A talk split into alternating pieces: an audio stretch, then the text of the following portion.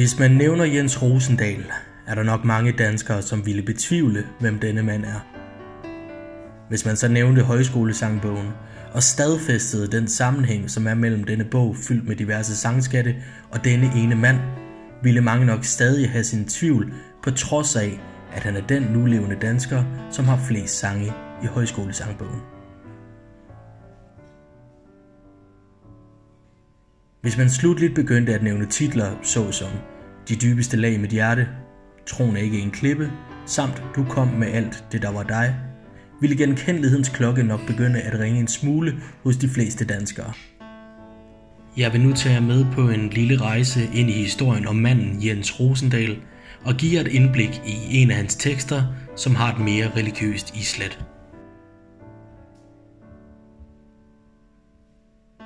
Da Jens Rosendal voksede op i sit indre missionske barndomshjem i Vendsyssel, var det en dyd at være normal. Man skulle ikke skære alt for meget ud eller vække opsigt, og man skulle slet ikke være homoseksuel. Derfor forsøgte Jens Rosendal i stedet at være noget helt andet, og lagde dermed låg på sin identitet. Han blev gift og fik børn og undgik at vække opsigt, indtil han som knap 50-årig langt om længe sprang ud med forelskelsesangen Du kom med alt det, der var dig, som måske er det største hit i den højskolesangbog, som netop nu er ved at blive revideret. I dag har den 87-årige sangskriver skrevet sin sidste sang.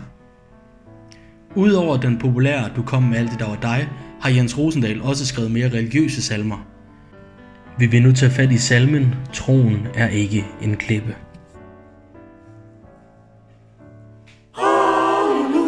Og til at se på den første salme, nemlig Troen er ikke en klippe, der har jeg inviteret dig, Julie, ind øhm, for, at, for at tale lidt om den. Og er det rigtigt forstået, at du øh, faktisk slet ikke vidste, hvem øh, Jens Rosendal var, før du hørte mig nævne det i dag? Ja, det er rigtigt. Jeg har ikke oplevet eller hørt om ham før. Nej, og, men du, du kendte dog, øh, du kom med alt der, der var dig? Øh, ja, den har jeg hørt et par enkelte gange eller to før. Okay, så man kan sige, at, at du har ikke rigtig noget... Øh, nogen, øh, jeg har ikke noget kendskab til det. Du har ikke nogen kendskab til det. I forhold til de salmer. Nej, øhm, og det, det synes jeg egentlig er, er meget fedt, at vi så kan tale om, om troen af en klippe, uden at du egentlig kender den som sådan.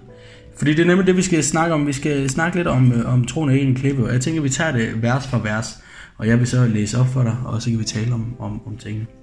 Så vi starter med første vers, som er, troen er ikke en klippe midt i et stormpisket hav. Tro er at sejle trods bølger over en troende grav. Og hvad, hvad, får du, øh, hvad får du ud af det sådan ganske kort? Øhm, det jeg tænker ved det, det er, at, øh, at troen er at ture og sejle over den her troende grav. Altså, det kan være noget, at, at mennesket skal. Okay. Øhm, så det, det er simpelthen, at, at, at man skal turde gøre ting, selvom at de kan virke farlige og ja. besværlige, og måske endda også umulige, så skal man nogle gange kaste sig ud i, i tingene. Ja. Og det er det troen, den handler også om. Også selvom at det kan være farligt. Så, som jeg tænker, at graven symboliserer måske noget, ja. der kan være for risikofyldt. Så troen øh, er måske, at man skal holde fast i troen, selvom at den kan virke farlig. Ja, ja. og troende. Okay, skide godt. Øh, andet vers lyder, troen er ikke det sikre midt i en verden af fald. Tro er at være til stede, høre, når nogen har kaldt. Ja, øh, det? det ser jeg sådan, at, at det her med, at man skal ture og se mennesket, der er behov for hjælp. Øhm, at ture være nærværende. Ture når, nærværende. Når, de har, når mennesket har behov for, at andre er nærværende. Ja. Eller skal være nærværende og lyttende. Okay, så man skal huske at være nærværende og lyttende med, med og for sine medmennesker? Ja. Okay, super. Vi kigger på tredje vers. Troen er aldrig artikler trygt i en indbunden bog. Tro at våge sig ud af, varsom og kærlig og klog. Ja, det er det her med at prøve sig frem, tænker jeg, i livet. Det er, øhm, selvom det også sådan, som sagt kan være risikofyldt, så skal man huske at være kærlig og varsom over for det, man møder. Okay, så det er sådan noget med, at man skal møde mennesker eller situationer med en, en form for respekt? Eller hvad? Ja, ja. Altså det her med at turde våge sig ud, det kan fx være en rejse. Du skal ud og møde nye mennesker. Det skal man være varsom, og man skal være kærlig over for det, man møder. Men man skal også være varsom og huske at det måske ikke altid er alle, der vil gøre, eller vil en det bedste. Okay, så man skal tage, derved også tage, tage sin, sin... Det er nok det, der ligger i ordet varsom. Ja, og så skal man måske tage sin, sin viden, sin klogskab med ja. ud i, i den store verden. Ja. Okay. Fjerde vers lyder, troen er det, som kan svigte i en forfærdelig stund. Troen er det, som kan gribes midt på den gyngende grund. Hvad tænker du om det? Øhm, ja, det kunne være sådan noget med, at, at der er håb, selvom at det kan være svært. Så troen er at turde håb, selvom at livet kan være svært.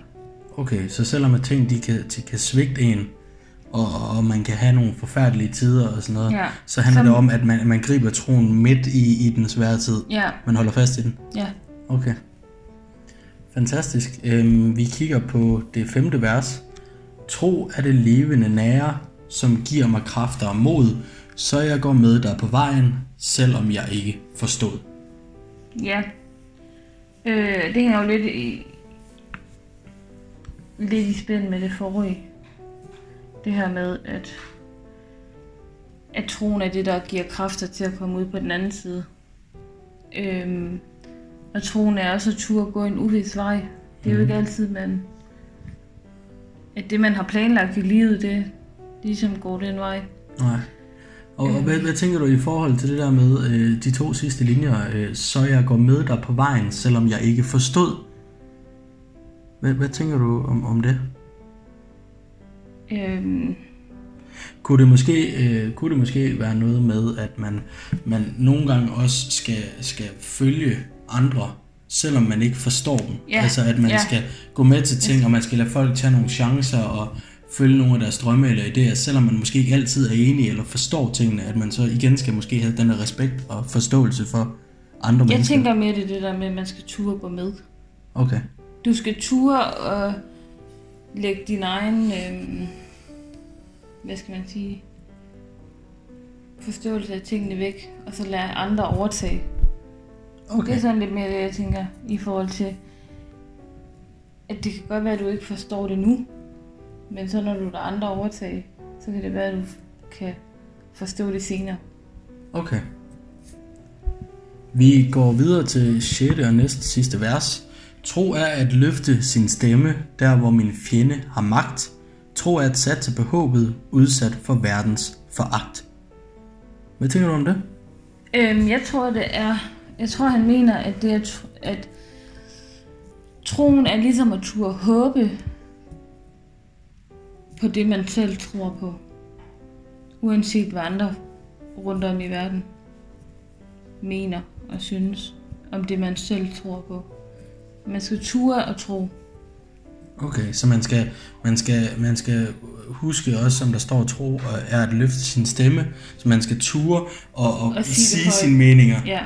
Højt, selvom at det godt kan være, at, der er, at man er et sted, hvor andre ikke er enige med en. Ja. Øh, og, og, og så selvfølgelig at satse på det her håb her, selvom at øh, man skal satse på, at der er håb i verden, at alting nok skal gå, selvom at der er krig og sult og nød og sådan noget ja. rundt omkring i verden. Ja. Okay. Så det er, ja, med tur og håb. Fantastisk. Vi kigger på det sidste vers. Tro er utrolige kræfter, som vil forandre alt. Våge så dybt ind i mørket, når der for alvor er kaldt. Hvad tænker du om det? Øhm, altså jeg tror, at fordi man som menneske ikke kan undgå, at der er mørke sider i ens liv, eller nogle trælse perioder, eller sådan noget, så skal man ikke være bange for de mørke sider, at livet kan give en. Fordi troen er sådan en, hvad skal man sige, stærk kraft, som vil få en ud på den anden side igen. Okay. Så, så man... Så det at turde våge sig ind i, på, i, dybt ind i mørket, når der er for alvor kaldt. Så altså, man skal ture og våge sig ud på dyb vand igen, ja. når det er, at man kan føle, at det er det her, man skal gøre. Man bliver nødt til ja. at prøve det her. Ja. Selvom det kan virke farligt. Ja. Okay. Julie, nu har, nu har vi kigget på den her, og det er den første salme af Jens Rosendal, som, som du har været med til at læse og sådan noget. Øh, og udover den, som måske åbenlyst handler om, om troen, hvad tror du så, at det sådan budskabet med, med sangen måske er? Hvad, hvad tror du egentlig, det handler om? Hvad, hvad, hvad får du ud af den? Jeg synes, den viser meget godt øh, livets facetter. Mm. I forhold til, at mennesket kommer i... Øh, ja, hvad hedder det? Kommer, kommer ind og berører alle de ting, han snakker om. Øh, man kan sige, at han snakker noget om det her med at turde stå op for sig selv, Mm. med sådan en individualistisk synsvinkel. Øh, og så turde at tage nogle chancer her i livet. Og man skal og at man også helt sikkert kommer til at mærke nogle mørke sider igennem livet, og, og det har man sådan ligesom troen til at kunne komme ud på den anden Mm. side. Så man skal holde fast i sin tro. Ja, S- ja, ligesom uanset hvad, hvad livet bringer. ja, selvom det kan virke svært. Ja, Og, øh, og, og meget, måske også at andre ikke forstår det. meget svært og overskueligt. Ja. Og selvom andre ikke forstår det, så skal man holde fast i sin tro. Ja. Jeg vil sige mange tusind tak, fordi du gad at være med, Julie, øh, til den her del. Tak skal du have. Velkommen. Det var alt, vi nåede for den her gang. Tusind tak, fordi I lyttede med. Og husk at holde fast i troen.